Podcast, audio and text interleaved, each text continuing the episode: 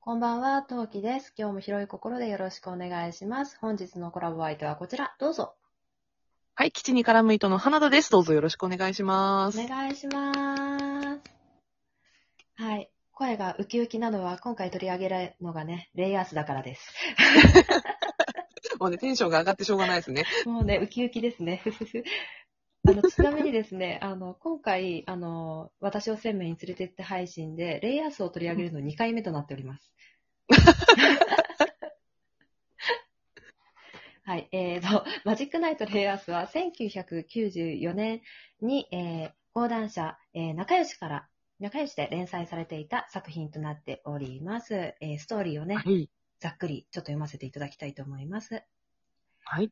指導光る龍崎海、鳳凰寺風は、社会見学に訪れた東京タワーの展望台で、助けを呼ぶ少女の声を聞き、そのそのまま見知らぬ異世界セフィーロへと召喚され、3人を待ち受けていたのは、グルクレフ。これグルって読,、えー読んではいるんですけど、これセフィーロ語なのでちょっと普通に読みますね。同志クレフ。彼は光たちにセフィーロに破滅の危機が迫っていること、3人がセフィーロを救うマジックナイトとして柱であるエメロード姫に召喚されたこと、そしてエメロード姫をさらった神官ザガートを倒し、姫を救い出す以外、東京に戻る手段はないことを告げたということで、えー今流行りの異世界召異世界召喚ものですね。あ、確かに、そうですね。まあ、あの、最近の異世界転生もので行ったら行ったっきりなんですけど、レイアスの場合は戻ってこれます。そうだ。 ちょっと救いがある。い今、今流行ってるやつよりも救いがありますね。なんかね、そうです帰ねってこれるっていう。か一応ね、帰ってこれますね。はい。ああ。そう、さあ、どっから行きましょうか。いや、これ、あの、入り口からちょっと話していいですかそのはいレイヤースどうぞどうのぞ。はい。あの、レイヤースって東京タワーから始まるじゃないですか。はい、はい。で、あの、このコラボをね、ちゃんと最初から皆さん聞いてくださってる前提で話をしますけど、あの、今まで話してきた作品、全部東京タワーが結構重要なところに位置づけられているという、そうですね。はい。全作品ですね、今のところね、そう4そう作全品。作品。はい、4作品全部出てきますね。そう、全部東京タワー出てきて、しかも全部結構重要なんですよね、立ち位置として。うんうんうんで、私は入り口が、あの、クランプの入り口がレイアースだったので、うん。うんうんうん。あ、私なものすで、もうなんか、東京タワーイコールレイアース、あの、一番最初と、まあ、あの、今回は、一部の方だけ話そうってさっき言ったので、あのね、レイアース一部と二部があるんですけど、はいその一部の最後も東京タワーで終わるじゃないですか、一応。そうですね。うん。そう、だからなんかあの、東京タワーというものに愛着を持たせてくれた作品なんですよね、レイアーうスっんて。うんうんうんうんうん。もうなんか、クランプ先生すごい東京タワー好きですよね。あ、そうなんですよね。あの、一時期、あの、その大阪っていうか京都っていうか、あのメンバーが東京にこっちに越してきた時に、渋谷にお住まいだったらしくって、はいはいはい。で、なんか、その、こっちの方で関東系の作品を書くときに、あの、やっぱシンボルになるものっていうので、まあ東京タワーじゃないっていうので、よく東京タワーを出しましたっていうのはね、まあ多分花田さんもね、コラム等々お読みになってご存知かとは思いますが、はいはいまはあそいんな感じですね。そうですね。そうそう。なんか東京タワー、まあ多分その頃、ね、平成の頭ぐらいって本当にザ東京っていうシンボリックなものだったと思うし、うんうん今書かれたら、でもそれが、どうなんだろう。 スカイツリーになったらなんかちょっと違うのかな。うーん、エモくはなくなりますね。エモくはなくない。あの、あの赤がいいんですよそね。うそうそうそう、赤いとこがいいんですよね。そう、あの、なんか、私すごいあの、クランプ先生が書く夜景の中の東京タワーがすごい好きなんですよ。うんうんうんうんうんうん。なんか本当にあの闇の中の赤みたいな、あれがすごい好きだなと思ってて。でレイヤースもなんか、その、東京、ザ東京タワーっていうところがまず一番好きっていう。うんうんうん、わかります。ちそなうみに入り口がそれですね。もう完全に花田さんが光る海風の3人の立ち位置どこになる、うん三人になるとしたら誰になりたいです か私は、あの、絶対光にはなれないので、そこの子の、うん ああいうタイプじゃないと思うんだよな。海ちゃんか、風ちゃんか。花田さん、どっちだと思い海まち ゃんっすぽいかなむしろ。いや、あの、一番、ふーちゃん私一番万能人だと思うんですよ。っていうか、あの、むしろアニメ版のレイアースの隠れ主人公とかうん裏主人公はふーちゃんだと私は思ってるんですよ。一人だけ彼氏といてあるーし、確魔かに法うんうん能力も一番、あの、多いし、うん。うん。なので、隠れ主人公というか、裏主人公はふーちゃんだと思ってて、花田さんどっちかっていうと、もうちょっと攻撃型なタイプな気がするから、海ちゃんっぽい気がする。もっと一途にバンって突っ走ってるイメージがあるので、海ちゃんっぽいかなっていう。確かに。私ってすごい、あの、本当リアルの友達から海ちゃんだって言われますね。あ、立ち位置的。うんうんうんうんうん。わかります。やっぱそうだと思います。そう、なんか、あの、熱血ではないので、うんうん。主人公タイプじゃない、まず。うんうんうんそう、だから、まあまあ、ヒカルちゃんじゃないと。うん。うんうんうん。なんだかわかりで、ます。なんかこう、器用な感じじゃないから、ふーちゃんじゃないねって言われるんですよね、よく。いやいや、器用じゃん。ふーちゃんめちゃくちゃ器用じゃん。そうそうなんですよ。頭いいし、ねえ。えっ、とそ、うね。と、なんでもできる。海ちゃんが確か、あれですよね、ご両親が代議士、違う、代議士か風ちゃんか、えっ、と、海外関係か、外交官だったかな外交官かなそうそう、外交官じゃなかったかな、か確か。海ちゃんで、風ちゃんが代議士だったか、政治家のお家ですよね。うん、そうですね。みんな。あの、クランプ先生が好きな設定ですね、政治そ家。うそうそう そう。ね、あと道場の娘ね。うんそうね。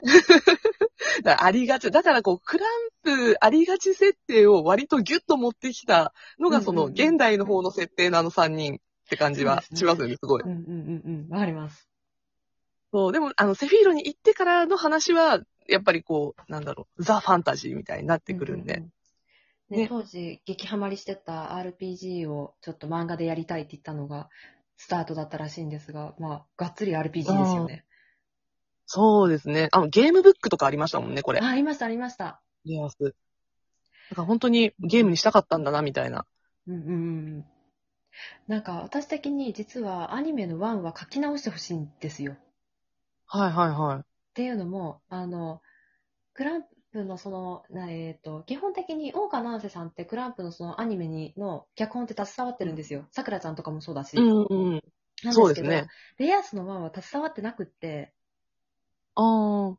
で、だから、例えば、まあ、これをネタバレと言っていいのか、もう、もう20年前だから許してほしい。あの、プレ、あ のプレセアが死んじゃったところが、本はいはないんはかい。死ぬ予定じゃなかったらしいんですよ。だから原作は死なないし、なんか、ああ、そうですよね。テレビアニメ版もドタで迷ったらしいんですよね。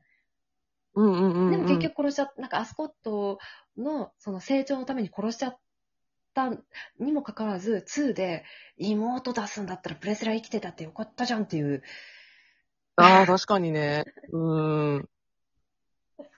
ところがあって、なんか、えー、課金、なんかその辺もろもろ含めてちょっと、大の大冒険がリメイクされたんだったら次はレイアースリメイクしてよっていうのはめちゃめちゃ実は思ってます。うーん、ああの世代が刺さるんだった。ね、ちょうど同じっていうか、似たような。そうなんですよね。うーん。しかもなんかこう、レイアースって簡単な完全懲悪じゃないじゃないですか。そうなんですよ悪とは何かみたいな感じのストーリーではあるけど、なんか正義が悪を倒すみたいなストーリーじゃないし、うんうん。ね、あの、 これもネタバレになっちゃうけど、あの、エメロード姫が最終的に何をして欲しかったのかっていうのが、うんうんうんうんうん。ね、なんか、そこを考えると、なんだろう、本当にただ単にその、ザガートのところに行けばいいわけではないみたいなうん。うんうんうん。あと、ザーねガーなトんのか気持ちも考えると切ないですよね。ああ、めちゃめちゃ切ないですね。もう、あ、そう、これちょっとあの、は配信のちょっと告知にも、だからあの、宣伝にもなっちゃうんですけど、これピエロさんにレイアースを進める回を取ったん ですよ。いや、ハマってくれそう、ピエロさん。絶対好きだと思う。そうそうそうそうそう、大の大冒険が好きならレイアースも好きだよって言って、めちゃめちゃ押したあんで絶すよ対。好き、絶対好き。わかる。そう、で、そう、ちなみに、そう、そう、押した理由として、5歳当時の私はレイアースを見て、なんか、うん。喧嘩って片方の意見だけ聞いちゃいけないんだなっていうのを学んだ作品なんですよね。ああ、なるほどね。そうですよそうね。なんですよね。特に第1部なんてもうめちゃめちゃそうじゃないですか。うんうんうんうん。もう、あの、ちょっとピエロさんにここは聞かないでくれって後で言っとくんで、もう言っちゃいますけ ど、第1部の最後が、こんなのってないよって言って終わるじゃないですか。そう、もう、ほんと、私もそれが、それがもう最初見た時から心から離れない。もうあれすごい。もう小学、あ、じゃあ幼稚園か、幼稚園の時に見た瞬間に、ええと思って、うんうん、う初ん。めてアニメで泣いた作品もレイアースでしたね。ああ、わかりますね。しかももうなんかこんなのってないよって、それこそ視聴者側もそれ思ってるからみたいそなう。そうそうそうそうそう。もうめちゃめちゃ思いましたね。だから、ついねまあまあ、ね、うんう、ん、2があるからあれだけど、 うんうんうんうん。なんか心から安堵がありましたね。よかったーと思って。続いたと思って。え、これで、え、これでおしまいっていうのはすごいドキドキしながら見た記憶があります。ああ、確かに。ねあれじゃないですか。やっぱりその、 大の大冒険に 繋げてしまうんだけど、あの、何なのかなその、レイアースも割とこう、古き良き RPG 感があるというか、ストーリーの進め方に。うんうん、なんか最初異世界に飛んで、で、なんか、その、そっちの世界を把握するためのチップスみたいなのが、一応ちゃんと最初にあって、で、だんだんこう、なんていうのかな、装備を揃えていって、仲間を揃えていって、で、ラスボスのところまで進んでいくみたいな。うんうんうんしっかりゲームになってる。ううん。ねん。そうですよね。うん。ダメだ、全然話足りないけど、ちょっとお時間がそろそろあと1分 なので。気がついたところでまとめに入りたいと思います。そうですね。えーこれは今度、えーライブ配信で花田さんをと捕まえてやりたいと思います。ピエロさん連れてきましょう、その時よは。しそうしましょう。ピエロさん捕まえてやりましょう。 やりましょう。はい。 はい、それでは、まあ、ちょ、あの夜分遅くにありがとうございました。いい、ありがとうございました。はい。それでは、ここまでにしたいと思います。えーコラボ相手は花田さんでした。ありがとうございました。ありがとうございました。